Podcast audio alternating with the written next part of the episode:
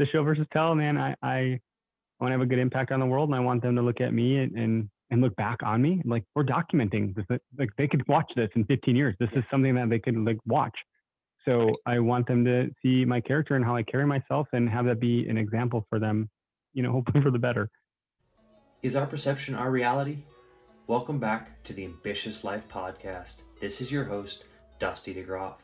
This episode was with Eric Clark, and we left no stone unturned in a wide ranging conversation. We chatted about being a father and a husband, what it's like to meet Gary Vee, and how to take side hustling to another level. He's got a day job, two podcasts, a hunting app, and a digital marketing agency. Eric talks about how he loves to tinker and test new products, and he believes that our perception is our reality. I can't wait for you to hear this. If you like this podcast, please subscribe so you don't miss any new episodes out every Thursday. And if you find this podcast useful, please leave a review to let me know how I'm doing.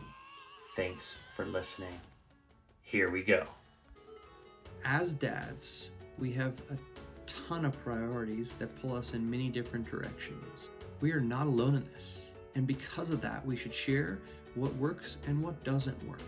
We need to be our best selves first. Then we can be the best husbands and dads that we can be. The best way to share these tips is through the Ambitious Life podcast. My guest today is Eric Clark, and he is a technology consultant, creative marketer, micro content marketing machine, whitetail hunting enthusiast, tech founder, outdoor podcaster, dad, and husband. That is a mouthful. Welcome, sir.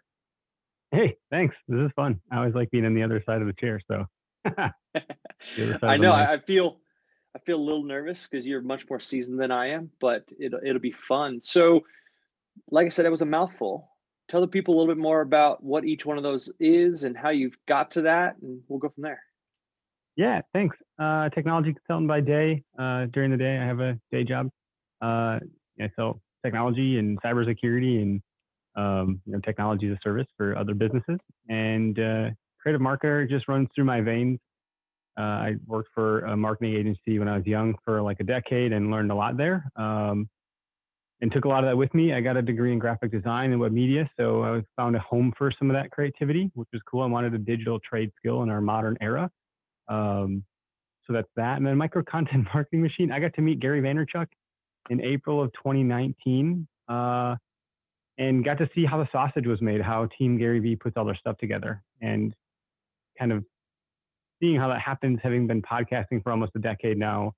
Um, with my graphic design skills and uh, having all this equipment, I thought, well, what's a good way to like distill all that down? And so that's kind of where that came from. So now I do micro content marketing as a service. Uh, so I have a small agency doing that, and um, I love hunting whitetails. So come fall, peace out. I'm not doing much anything other than chasing whitetails in the woods. And because I love doing that so much, I uh, found some issues in that arena that I thought I could solve. So I uh, built a GPS hunting app that helps hunters identify occupied and unoccupied hunting land to help inform their hunts and distribute the hunting population so they're not on top of each other, creating a safer environment, but also a better use of time. That's uh, that's it. And I have two kids and a beautiful wife and if it wasn't for her, I wouldn't do any of these things. It just, uh, I told her I had to go do a podcast, and she's like, "What?" So, she's like, "You did that yesterday." Exactly. Yeah. well, that, that's awesome. And so, do you use rifle or bow when you're hunting? Oh yeah, both. I um, was introduced to hunting with a shotgun, and then I eventually bought myself a rifle, and uh, then eventually somewhere along the way, my dad uh, gave me a hand-me-down bow, and I outfitted that with some new um, accessories.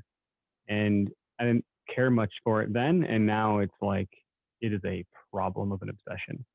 So like problem of a, I of spend obsession. a lot of time bow hunting. Well, I, I've just I have some good friends that that bow hunt, and they they're trying to get me into it. So it didn't happen this past fall, pandemic for one of the reasons, but hopefully next fall I want to go for some, you know, bigger animal. I love game meat. I love elk, things like that. So we'll we'll see if uh, I can come up there and, and hunt with you a little bit. It's a good time. We have lots of spots. I'm a public land hunter, so I don't have private land, and the public stuff is a challenge, man. It's a it's a tough game. That's that's what I've heard. So you are a busy, busy guy. How do you keep it all straight? I don't I don't have a good answer for that. Uh, I evaluate things at least twice a year. I go to a whiteboard. I draw actual like pictures of buckets, and I draw the things that are in each bucket. Um, and then I stand back and look at it, and I talk to my wife, and I say, "What do I need to cut? What can I condense? Um, what needs more?" And we try to like figure out how to reshuffle all the BS I'm working on. Um, that's usually a pretty freeing feeling when you're kind of like doing a budget. You suddenly feel freer having done one. Uh, so that's good to take inventory of the things I have and figure out where my focus should be. I um, have great focus when I'm on a, a, task, but I also seem to have, like everybody else in this world, ADD or something. So I do find some joy in bouncing from thing to thing because I'll get inevitably bored on one. So then I can just take that energy and park it somewhere else. So it's like a, I'm a hub and there's a lot of spokes around me and I'm just spinning in circles. and, uh, but I believe in systems too. So I do try to create systems for things. And oftentimes I'll leap before I look and then I try to figure out the system as I go. Uh, and once I get past this like critical mass point, then I can kind of breathe easy. So I'm in one of those transitions right now where I'm doing probably too much. It's going to be a little difficult for a little while until I get through. I want the system to be built. So yeah, I'll front load a lot of it and then come out the other end and hopefully it'll be smoother. But I also have help. So most of the things I'm working on that I mentioned, uh, I have a co-founder with or partners or what have you. So there's a lot of things that I'm no longer doing by myself anymore. Gotcha. So it's not completely on you because I'm just sitting here going, you know, I have this, I have my day job, and then I have my family, and I don't feel like I have enough time. And then I listen to everything you got going on. And was like, how does he do it all? So do you time block, or is it just, you know, what is what does your day look like? It's there's a lot coming at me in a day. So like if I were to open up my text messages on my phone, um, I have a string of text messages that ran throughout the entire day for my CTO for the Where to Hunt app. I have um, my co-founder for Okayest Hunter who messaged me about some of the tax stuff he's taking care of. Uh, and we had like a winner for our giveaway. So he's like ordering the shirt for that person and the, all the products. Um, my podcast co uh, co-host messaged me to follow up with a guest that he booked for a few weeks from now. Um, my wife, what do you want for lunch? You want to come down and hang out with the kids? I mean, stuff just is coming at me uh, at all times. So I, I try to do my best to just respond to the things as I can. And then I, I don't, I maximize the time that I have on the wake, honestly. When I'm up, I'm doing stuff. So even my lunch today, I interviewed somebody for my new podcast over my uh, one hour lunch break.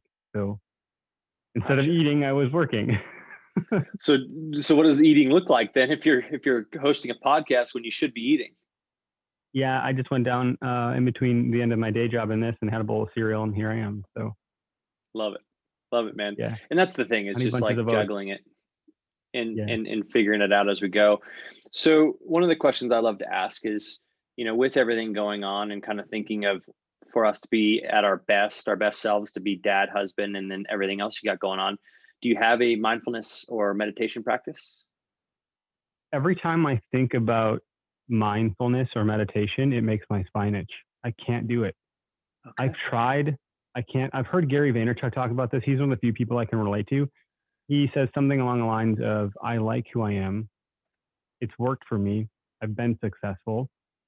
He's not knocking those things in any regard whatsoever, but he's stating that if I do that and I change myself, then what if I ruin the thing that's my superpower? Yeah. I'm kind of with him on that. I also can't fulfill like so I find meditation mostly in hunting and running. Um, so winter is hard for me because I don't run. I only like to run outside and I'm not hunting. So I used to ice fish. That was quiet time on the ice instead of a shanty, like yeah. jigging a rod for fish. That that's something. Uh, I don't have that. I've been doing that. So it, like right now, it's not much. I'm not doing much at all. But if I think about like the Calm app or like sitting there and just being, I, I can't. It just it makes me crazy. I'm like, I should be getting something done. I, this is stupid. So I, I, um, I can't get my brain to get there. It's too weird for me. yeah, no, and, and, and that's one of those things too, that I've heard from certain people. And I've heard, I know that, you know, what got me into meditation was listening to Tim Ferriss's podcast all those years ago. And he, he talks about that edge that you feel like I could lose my superpower you know, and and I get that, but I also look at it like if everything's working, why add something else? Why derail what is already going so well? So I can see that. Yeah. No, I, I wish I could. I, a few of my friends are into it and they've, you know, uh, one of them's a, a, psychology major and he's a smart guy. And so I trust him and I believe him and I, I'm like, I, I just can't get there, man. I, I just can't. It doesn't make sense to me. Like the, the, yeah, it's so much so like the question as a kid growing up in third grade. I remember my teacher, who would you want to be for a date? And I never could answer the question. I still can't. No one. I want to be myself. It like didn't even compute to me that I would want to be somebody else. I'm like, that makes sense. What do you mean? Why would I do that? And they're like, well, just pretend. I'm like, no, I can't pretend. That's stupid. So like, I just never. I've learned there's just certain things that my brain just won't do for me. So. Uh, well, hey, man, I actually think that that's a beautiful place to be. That you know, you know, you're happy with you and everything is working well with that. Then why search out some other answer? So I don't know improvement. I'm still, but I am. I do love the idea of improvement, and if that's a thing, then okay. I like. That's why I flirted with it, but I just, I just can't get it to work yet. Yeah, well, maybe if you you know pawn off one of these projects you have, eventually you'll have a little bit more time, because time yeah. is, eh, eh, you know, of the essence, and and you are obviously very busy. So, what's something that you failed at? Uh, gosh, a bunch of stuff. Uh I went back to school when I was some 30. I'm gonna be 35 in like less than a month. So almost 10 years ago, I made the choice to go back to school um, full time, and so I was working full time. I had bills to pay, so I didn't, I couldn't like stop working, but I wanted to, you know, get my degree. So I did, and I thought because I was working with so many entrepreneurs that I thought I should go into business, um, like school for business. And I hit accounting, and I've never tried so hard at something and also then failed so miserably. I tried so hard. I sought out help from my professor, from uh, a relative that owns an accounting firm. I was on YouTube all night long, studying and studying. I got, I went to see a tutor. I did everything. I tried my damnedest and I just couldn't get there. And I, it was at that point when I learned it's just something I'm not strong at. Like I'm not stupid but that yeah. made me feel stupid. I'm like, well, this is ridiculous. And so it was at that point when I was like, this isn't, I can't do this. My brain isn't wired this way. So then it was at that point when I learned that like I wanted to focus on my strengths and punt okay. the things that I wasn't going to be good at and stop putting energy into trying so hard to not move the needle at all. So. I failed at accounting and then I switched my major. Um, I failed at selling my, my uh, app for a hundred grand. I failed at that. Um, okay. I, you know, there's there's a lot of things. Um, I failed at trying to start a logo design agency. I failed at trying to start a social mar- social media uh, ad agency. Um, I try a lot and fail a lot, so it's gotten me to a point where I'm getting better and hone, more honed in on what I think I'm better at. And you just kind of like led into the next thing I was curious about, you know, for what you've learned from those failures. And the quick answer is that you've learned you know what you're really good at and what you're not so good at? Yeah what i'm good at and what i like and where i enjoy spending my time and where the, those two things really combine is where i think it's a force multiplier. Um, it's like i don't know someone told me the other day i met this person in an incubator um, in january of 2020 before covid happened. So it's a, a year-ish ago right? Yeah. And we became to be much closer friends. Uh, in March, we started working on some things as the pandemic started to take hold. And inside of six months, we accomplished like incredible things, incredible things. And he's like, dude, I've seen you accomplish more in six months than you can imagine. Like, I don't know why you're not seeing it. You should believe in yourself. I, like, if you think you can't do something in six months, you are out of your mind. Do you I need to hold up a mirror to you or something? Like, what do I need to do to get yeah. you to see how other people see you? And I'm like, oh, interesting. So yeah, that was like putting my strengths together and really leaning into something. So, and that's something interesting you said there, where you know why do we? It's something that I'm working through as as well, and and I know you've posted about imposter syndrome and things like that, but it's like, why do others believe in us more than we do? Why why is that a thing? Yeah, our my friend says something like this. He says our perception is our reality.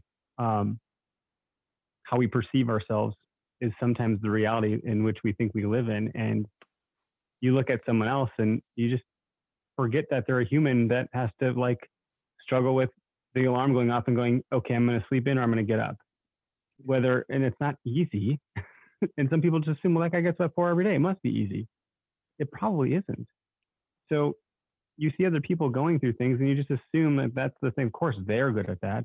Of course, they can do those things. Of course, they're good at math, um, you know, whatever. And then you look at yourself and you just think, every, I'm drowning and everything's an effing struggle.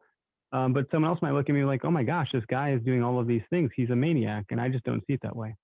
Um, you hear yeah. about this with actors and actresses and people that have millions of dollars and big businesses and they just still think they're not there yet. It, it, it's interesting. And I think you, you said it well there that, you know, you, your perception is your reality.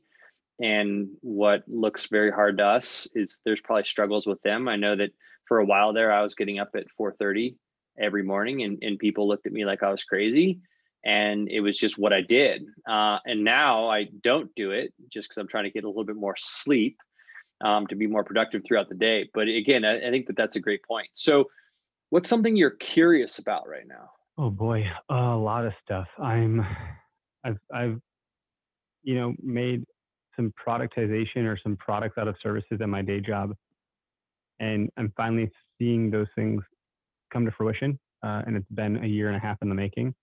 And so it was my brainchild that like I, my concept and idea, and I went to leadership and I said, I think we should do these things. And like, great, well then do it. And I'm like, oh, okay.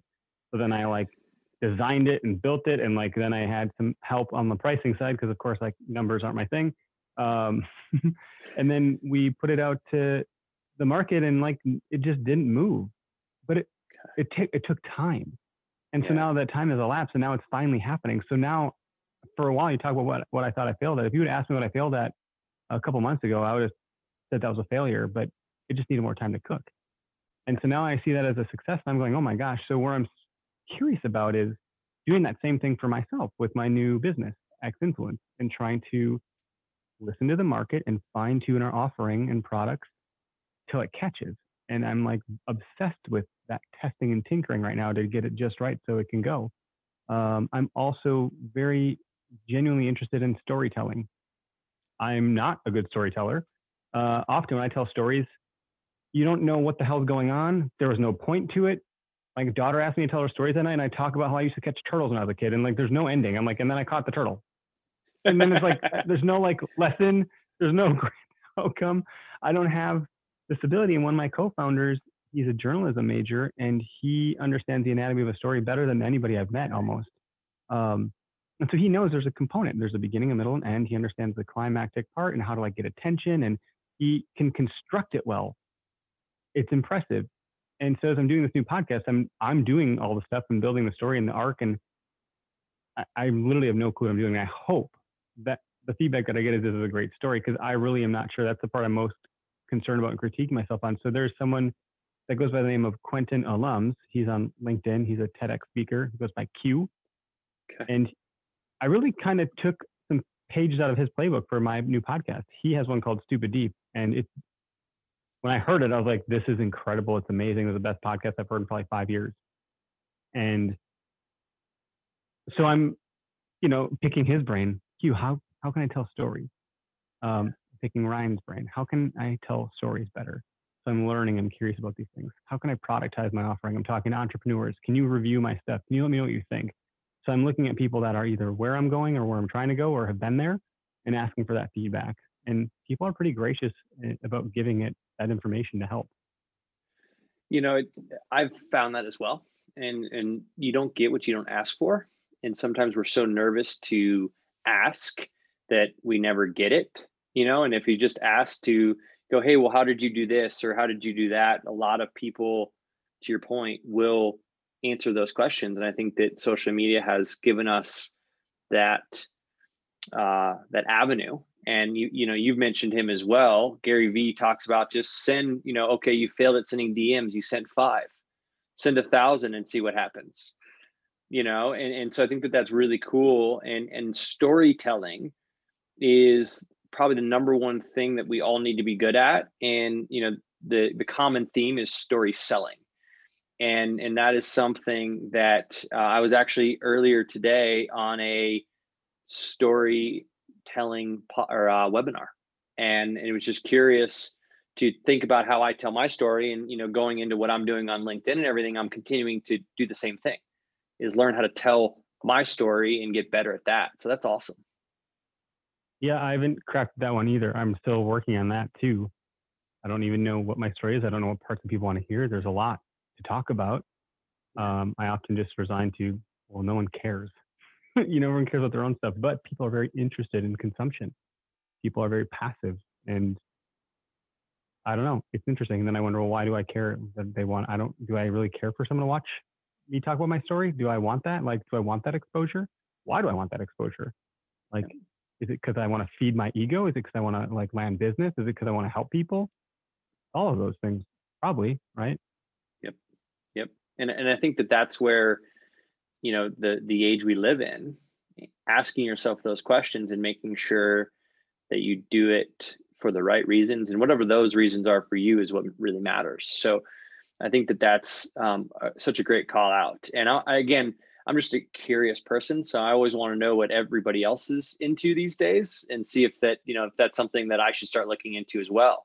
So you threw it out there from a exercise workout, you know, that was my thing for 13 plus years of my life was personal training and everything like that. And so I try to work out every single day. You mentioned running, and I think that's a great mindfulness thing, but you don't do it in the winter, which I get because you're you're up north and it's cold. So what do you do for exercise in the winter then? I'm not. COVID screwed that up. Um, we we have some some health concerns in our family. Um, taking COVID seriously is really hard to do. Um, you can't see it. It's hard to believe in it. I've not gotten it. I know people that have. Uh, I know people that have, and, and like we've know people have lost their lives to it. Our our the um, priest that married us lost his life to COVID. Uh, he's young, and he uh, baptized our daughter. He wed us. He baptized our niece and nephew. We'd see him every Sunday. Like he's dead. You know, like that's real. You know, and that's Sorry, like in our backyard almost, quite literally. So, um, it's serious, and the gym is like not a great place to go. And um, you know, and being a dad and and all the stuff going on, it's like just a challenging time. So um, I realized that this is an excuse that I could very well just get up and do some version of P90X from Beachbody on my TV in my living room. Uh, I could do push-ups and pull-ups, and I have dumbbells. Like, but I'm not doing those things because I have an all or nothing mindset. So if I'm going to work out, I want to go to the gym and I want to lift real weights and do it the right way. And if I'm going to run, I want to run outside without a shirt on because I hate the chafing. Uh, yeah. And I love running in the extreme heat because I think I'm pushing myself harder. So like the closer I come to passing out and puking, the better the workout was. Yep. If I can't do those things, eh, it's just stupid to me. it's like it's a weird problem. So it ebbs and flows for me. Um, I'm I'm justifying the fact that look, if I'm not going to do it, I'm not going to do it, and when I am, I'm going to. You know, so I usually last for six months before I fall off some train and eat a plate of nachos somewhere. So that's usually what does it for me. No, I, I hear that, man, and you know, it's one of those things too that um, I understand that I'm in. Well, one because I did it for so long, I realized that I'm a just a better human when I worked out, and I think my wife understands that I'm a better human after I've worked out. And so that's when I said, "Hey, I'm going to go work out this afternoon." Before we jumped on this, she's like, "Okay, bye." Um, now I also have been fortunate enough to build out a home gym because I totally get it where I had really light dumbbells, and after about a year of changing careers, I uh, went to my wife again and said, "I'm either going to go join a gym or we need some weights." And she was awesome and said, "Well, what weights do we need?" So I have, a, I'm very very fortunate. So I get that. What is what does the running look like when you're doing it? So you almost puke. So is that short and fast, long, long and slow? No, I re- I am just a struggle bus with most things that I do. I enjoy the solitude of running, the time I get in my head. I hate everything else about it. I only like the after effect that I like felt like I did something and I feel good because I did something physical. I hate running. I hate the way my legs feel. I don't like the lung burn. I like not my jam. Um, so I run. I'll start, you know, in spring once it's like warm enough. I'll start running in spring, and I like to look at stuff when I'm running, so I like to run outside. I can't do the treadmill. I feel like a hamster on a wheel, and I can't do that. So I will probably start like a mile, a mile and a half, but I get really weird, so then I crank things up probably too fast every single time I do this. Like so last summer, I went from like one week running one mile and a half every other day, and then the next week I jumped up to three, and then the following week I was at seven, and like that wasn't good because then my legs got all weird and I couldn't run because they were too painful because like the muscle around the front of your calf or whatever that is got too tight and awkward. It's like the smallest like fat like it would. I was like, don't touch Yeah. my legs, you know. So Yeah. then everyone says, well, you have to take a break. I'm like, well, if I take a break, then I'm losing all the progress. Like, so I just get weird. So then I go back down like the mile and a half and I go really easy peasy. So, it, and then it just kind of fluctuates back up again. I go through the same stuff. I don't know. Well, you, you said the something interesting previously too about all or none. And that is something that I battle with as well. And that where I've started to realize that hey, 70% all the time is better than 100% 25% of the time. And I know that that's something where you're, you know, you're probably sitting there going, no way. I'd much rather be 100%. But that's where the consistency piece if you're at 70% five days a week over every year, you know, the entire year, I should say, um, you'll probably be better off. But it's hard, man. I get it. Yeah, it's weird. My, I think I got this from my wife. I used to not be this way. I used to be the way you're talking about. I'm like, well, just I wouldn't wait till a Monday to start. If it was like Saturday afternoon, I was I would just start it that day. If it was raining, I would just go then because then I'm like, well, now I'm already two days ahead of schedule, so I'm gonna have better results because now I've like cheated, right? To myself, which is a stupid way to think. Um, Dave Goggins talks about that, and I would just go do the thing, and then I would just show up and show up and show up and show up and show up and chip away. But now life is just more complicated. It's funny how you would think. I would think I would think I was busy when I was in my early 20s, and I, that's not true compared to now. It, that's interesting, isn't it? And just how time as we get old, and then now, as a as a dad and things like that, um, I just it, it's I feel like I never have enough time, and uh, so, what does your overall diet look like? Cereal right now. I, I we did the. I don't know if you knew this, but I didn't know this. Uh, what's his name? Um, Dr. Phil has a book on how to eat. I didn't know that. I wouldn't have assumed so because I wouldn't look at him as an exemplar of that, but he's got lots of money and a research team. So he's just like, you know, had the smart Let's people it. figured out. I did that diet for, I think we did for like three or four months. And the reason we stopped is it was too expensive, to be quite honest. We were spending over a thousand dollars a month on groceries for that What? Because it requires you to buy things that aren't traditional things. And all of the most helpful foods are like super expensive, like unsalted these nuts, unsalted those nuts, this type of like, I mean, it was nuts. Yeah. But to your point about like when you're working out, you're a better version of yourself. I, to this day, have never felt more mental clarity and better recall than when I was on that diet. And so it was like pretty mind blowing. Not to mention at the time it was it was winter when we did it, so I wasn't going to the gym per usual, and which hasn't always been the case, but a more recent phenomenon. I lost like 15 pounds or something. I didn't even know I had 15 pounds to lose, and I didn't lift one single weight. So I was like, oh my god, wait till I start getting back into shape in the gym on top of this diet. This is gonna be freaking incredible, and it was. But at some point, it just as things change, as I gain a new identity as a dad, learn how to be a father, you know, balance the workload with my wife. She became a stay-at-home mom. Like there's just been this constant changing. We had a second kid. Now I have two. My wife's, you know, now she's full-time teaching again. Like things just keep morphing and evolving. So it's really hard to keep that through line of these staple things. They keep getting sacrificed to make room for the other stuff. But this expanding and contracting of life that's happening that I'm constantly trying to figure out, but I always go back to these things because they're important to me. I just can't create a good enough foundation where it's a repeatable process. Right. And it, I don't know what it is, you know, hearing how we started this conversation about your systems and everything like that, you wouldn't necessarily expect that, but you know, when it comes to diet or whatever else it might be, but that's just the trend, unfortunately. And where most people just get by with their diet. And for me, I keep it really, really simple. I like lean proteins, nuts and seeds, fruits and vegetables, and fats, and some carbohydrates. And that's really where I just try to keep it. And of course, I could do much, much better. But I see it all the time where people ebb and flow with diets, you know, and and really it's like try to just continue to to to your point, like take one step at a time. Obviously, the all in none mentality doesn't always help with that.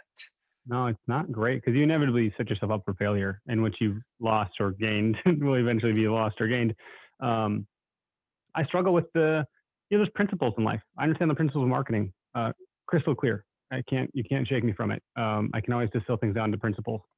Um, there's best practices. I can't do it with food. It's super, like you just said, carbohydrates. I don't even know what, what rice, potatoes. I don't know. You know good fats, bad fats, um, medium chain triglyceride. Like I took chemistry in college. That's another uh, shit show of a class for me. So like, not great. There's just certain things. When things get to a certain level of detail, my brain stops and says, "Nope, not going to spend my time with this." Um, yep. So I would rather pay someone else to just figure it out for me, build me the system, and then I'll just follow it. Like if I I could live off of dog food if someone just put a bowl of dog food in front of me every day and that's all I had to eat. Like I don't care. I'm not romantic about food. I don't give a crap. I was in the Marine Corps and it was like you give, you know, breakfast, lunch, and dinner. That was it. And you get what you get and you don't put up a fit and you literally like shovel the food in your mouth as fast as you can. It's energy and you move on with your day. So I don't have like a weird relationship with food, uh, but I just don't seem to like fully grasp like the core components and the principles behind it. The best version I've ever had, short of that, like the outcome of that diet was great, but the best version of like a system. Before I got married, we hired a personal trainer um, who is a maniac, by the way. I still am like talking to him. He's a, he's just a very beastly human um, in the full sense, not even just the physique, just an interesting cat. But he's like, here's what you're gonna do. You're gonna have scrambled eggs for breakfast, two of them, nothing on them. You cook them in the pan, you eat them, done. I'm like, okay, I like that. Then at 10 o'clock, you're to have a dollop of peanut butter and a yogurt. And then at this time, you're going to have a handful of almonds. And at this time, you're going to have tuna. And then, and then, but then like dinner was always the weird thing. So we try to do like chicken, right? And I went through that for, I don't know, like half a year before getting married, working out every single day. Like felt amazing. I ran to and from the gym. So like to get my workout, I was running to the gym, lifting, running back home. It was honestly some of the best shape of my life. And my wife was with me, and that was part of the success is we were doing it together. She had her own eating plan, her own lifting plan, but we were doing it together, running to the gym, running home, and um, that was all before kids and everything, you know. Yes. So like, that can't totally. happen now. Not at all. I, so, I, I, hey man, I, I totally get it, and and that's where what's funny is I actually want to go back in time and smack my 25 year old self.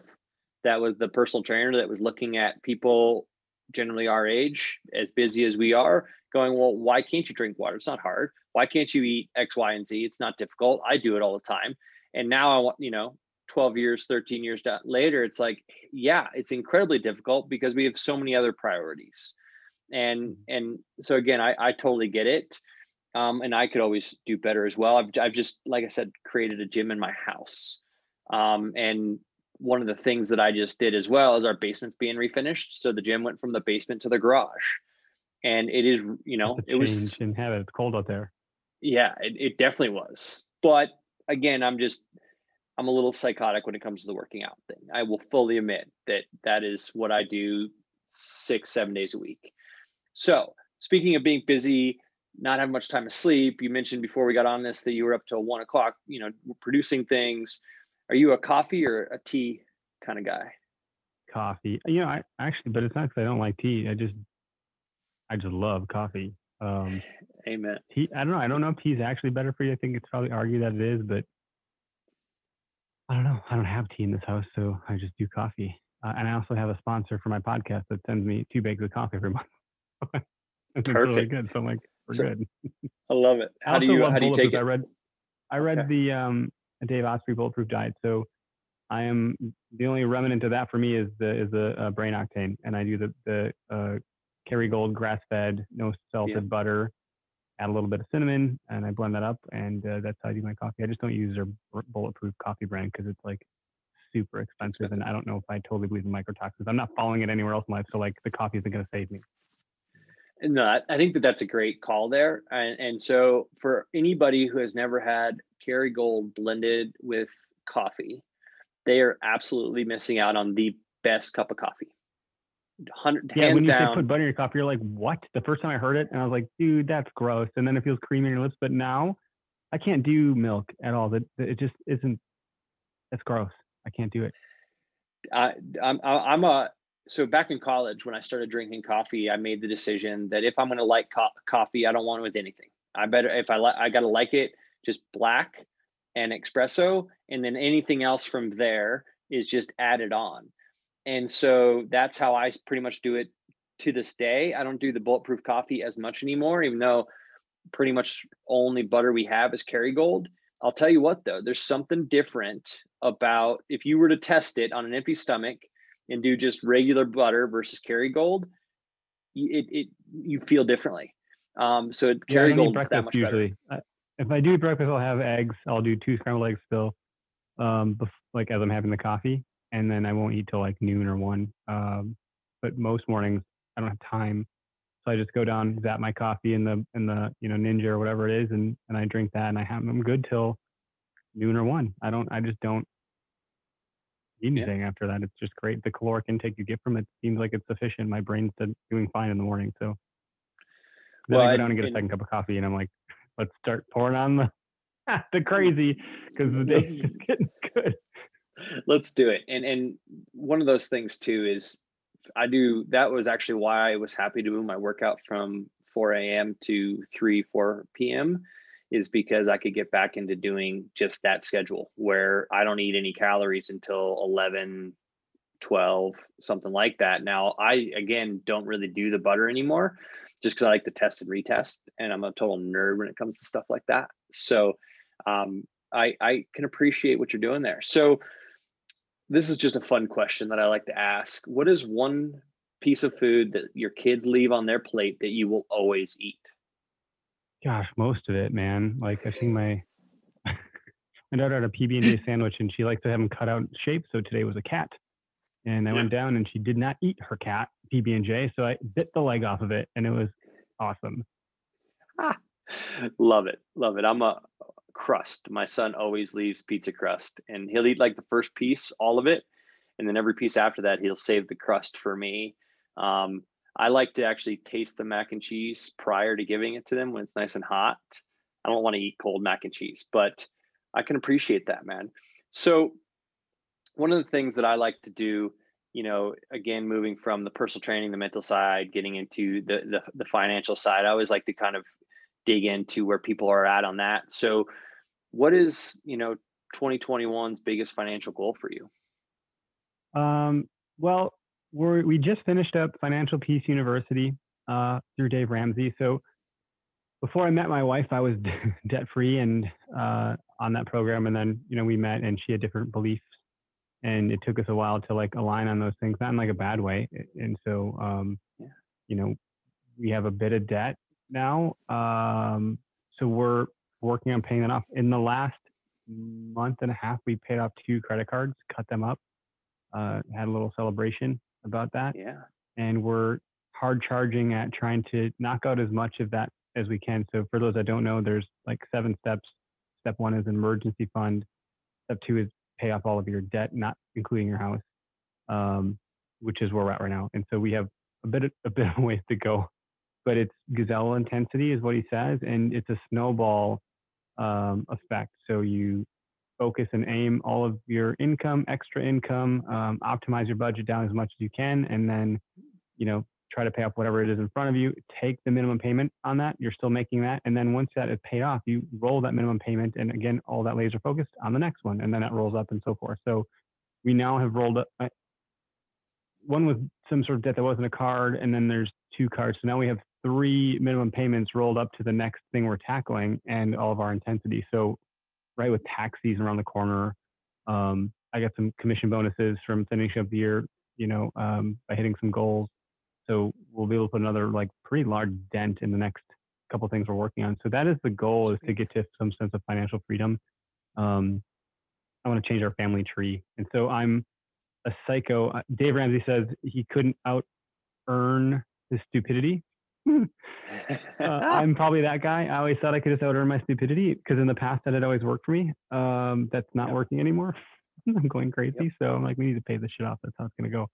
So our goal is to see how far we can get in number two. I, there's a calculator that we use on Dave Ramsey's site, Financial Peace, and um, it doesn't take into account the intensity and the extra income and stuff like that. And it's really hard to like, I don't know, massage the numbers or whatever. Uh, So I think we can be done with it by 2023 or 2024 and be completely out of debt except for a house, um, which would be incredible. You know, that changes things Yeah. in a major way for a lot of reasons.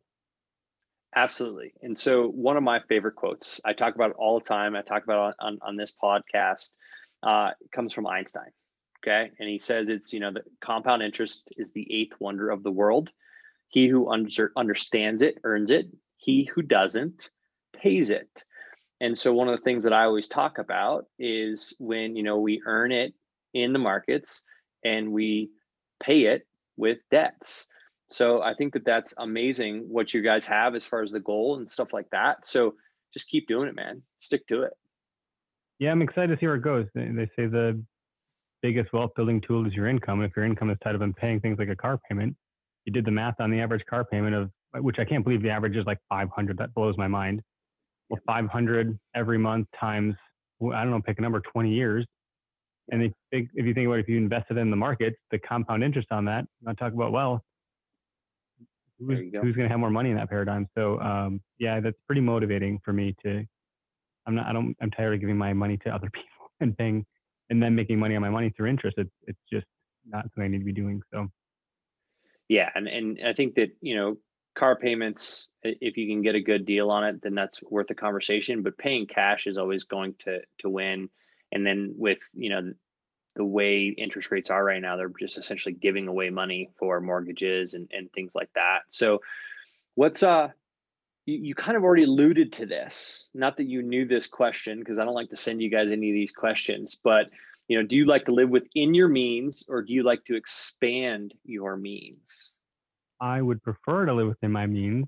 My I wouldn't want to like I don't like throw my wife under the bus, but you know, I think we've done a couple things before I would have been comfortable. But that being said, I don't know that I would have ever felt comfortable. So um, getting outside of that a little bit forced some uh, behaviors to like catch up a little bit. So it's really turned me into a bit of a beast when it comes to that because Yeah. part of it is a mental shift. I grew up uh, homeless, and so I, I say that because I never thought I would be the kind of person that could. I never lived in a house when I was growing up. We had apartments and I lived in a car and like it, it just never dawned on me. Like my mom didn't get credit cards. We didn't have a new car. She couldn't buy one. She didn't have credit Yeah. score. She couldn't get a house. None of these things. So then I was just under that impression that like, well, I'm, I don't know how, no one's ever showed me these things. I never even thought it was possible. So when we were looking at houses, uh, we were pregnant with our daughter and our lease was coming up on our apartment and the rent was going up our family's like, just go get a freaking house. They're like, wow, I'm not going to qualify for a house. This seems like crazy. And so the first one we looked at, I was like, offer. We're not going to get it. Like we, and it was like a pile of crap house that had like foundational structural problems. They need to have like a Wow. structural engineer come look at it. It had like a lead pipe going out to the street for the plumbing that was cracked. It had like asbestos in the attic, knob and tube wiring. I mean, it was like a pile of shit. But it was like a great location. It was really cute, blah, blah, blah, whatever. Yeah. Um, but I was like, no, no, let's get this house. And and I like didn't realize that I could do better than that. And I didn't need to settle on that house, but I was panicked about it. And I wanted to stay within our means. And that house probably would have screwed us in a major way, even though it was within our means. So we, you know, upped our budget. The market was crazy and we got into a different house and the timing was perfect because we got into it at such a time where we did nothing to it. We painted some walls, we put in a new floor in the kitchen, and we, I think we net like netted like sixty grand or something Sweet. in equity instead of a year and a half, and then we just parlayed that into our other house. So it was a total lateral move. So now we're in a house that's like double the square footage in a community and district that we want, da da da, whatever. It doesn't cost us anymore. So yeah, out of our means. But then you know you see how like suddenly it, it all changed. So it was interesting. It forced me into a different job with a different uh, tax bracket and income level. Um, I wouldn't have done that if I didn't do these things. I would have just stayed, stayed, stayed, stayed. So And I think there's something, you know, um, my business coach always talks about raising, you know, when you raise necessity, then you really fall in line. So you raised your necessity and then had to go get the the job and everything else. Uh, what's so interesting is Gary Vee on the other side would you know hate on that because he you know then we all of a sudden have all these um, pressures on us to do things that we don't love to do. Now you're fortunate enough. That's happening. That's why I'm trying to bridge the gap. And so now I do have this case of golden handcuffs. So it's created a different problem, but I'm fully aware of it and it's my problem. so exactly. I love it. So on kind of on that note, but not really, but what do you value most? Um, honestly, I cherish my family. I, I don't, I like my kids are like, I would get teared up talking about their everything, you know, um, I've had some folks contradict me on that. Like that shouldn't be your why. I can't comprehend that. You know, they say your why should be tied yeah, up in ego in any sense, and having your why be tied on your kids is dangerous and a slippery slope. I'm like, you must be smarter than me or not. I mean, it's one extreme or the other. I really don't understand that. Either I'm not getting it or like I'm right. I don't know. Um, but it's incredible the the power that they have over how much I care for them and how important they actually are. So they are behind a lot of you know what I'm doing, and, and I want to be there for them. So I want them to have a life that I didn't have. I I want them to value some things in life that they should, like being nice to people and being a good person and respecting your elders. And I want to like raise good kids. So it's all that's really important to me. And I'm with you on that. Uh, now maybe I've twisted it a little bit differently when you know I look at kind of that legacy question that I want to leave them with the blueprint you know, I always say that like I'm successful if I've raised two good young men. And that's all I care about. And the way to do that is to show, you know, like we can tell them how to act and treat others and things like that, but actions speak louder than words. So that's my why as well. So I'm with you, man. yeah, I'll have to tell you about yeah. But yeah, yeah the, the show versus tell, man, I, I want to have a good impact on the world and I want them to look at me and, and, and look back on me. Like we're documenting this, like they could watch this in 15 years. This yes. is something that they could like watch. So right. I want them to see my character and how I carry myself and have that be an example for them, you know, hopefully for the better. Yeah. I mean, that that's how we, we've mentioned it many times, but you know, that was what I gathered from Gary Vee. He had a video where this guy, I don't know if you ever saw this, where he just poured, you know, saw Gary Vee was in going to be a certain spot, drove down there and met him, and he was like, I just started documenting just so that my kids can see what I'm doing every day, so they can learn from it, and I, I can really appreciate that, and we have it, so why not share it? So you, you've last couple questions here, you've kind of alluded to this, but you know, as you were growing up, it sounds like credit cards and, and debt and stuff like that was almost this thing that you was a myth at, at that point that you learned really isn't a myth. So, what is something in the financial realm that you thought was a myth, but once you got older, you realized wasn't? Um, yeah, I'm not sure about myths per se. Um, you know, growing up below the poverty line, my mom would often think like middle class working people, they're rich. They like their stuff. I'm like, no, no, that's not true. you know, they're they're working hard. Um, and and they just because they have a nice car, that doesn't mean they're rich. They probably have a car payment and therefore debt, and thus no financial freedom and no wealth. Um, and those are all assumptions, but like that in and of itself is like a myth. Like the nice car. What does Dave Ramsey say? Like the paid off home mortgage is the new BMW, right? Like that's something that I want to achieve. I want to pay off my house and be weird.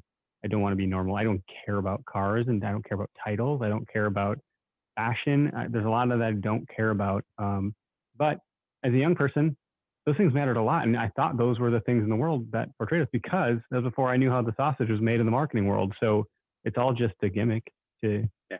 get people sucked into these things, right? Everyone's trying to sell you products. Absolutely. And, and I can really identify with, what you said there. And, you know, I grew up in a ski town and I, I grew up a little bit different than you did, where I thought that, you know, we were kind of the poor of the ski town and then i realized that well no actually once i came you know out of the ski town world it was like oh no wait we were actually probably upper middle class but my dad still taught me one of those things and that's when it comes to cars like i love the fact that we have two paid off cars and we it's so much freedom and i'm going to hell or high water Um, it's going to one of those cars has to blow up, I should say, before we buy another one. Now we'll see if I actually win that argument with with my wife because I understand where you're coming from too, where they p- tend to push us sooner than we're ready for it. And you know, again, I'm with you. I don't want to throw her under the bus, so I I totally get it because I feel like I am best version of myself because of her. So. Mhm.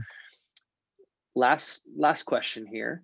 What is uh, something that you were expecting me to ask that I didn't ask? Oh gosh, man, I have no expectations, so I don't know. Um, I got nothing. No, I got nothing. Nothing. Where'd my Love hair go? I don't know. Uh, That's perfect. Well, hey man, I, I definitely want to give you an opportunity to plug the stuff that you got going on because I really appreciate your your your podcast and everything you're doing. So let let the people know where they can find all your stuff.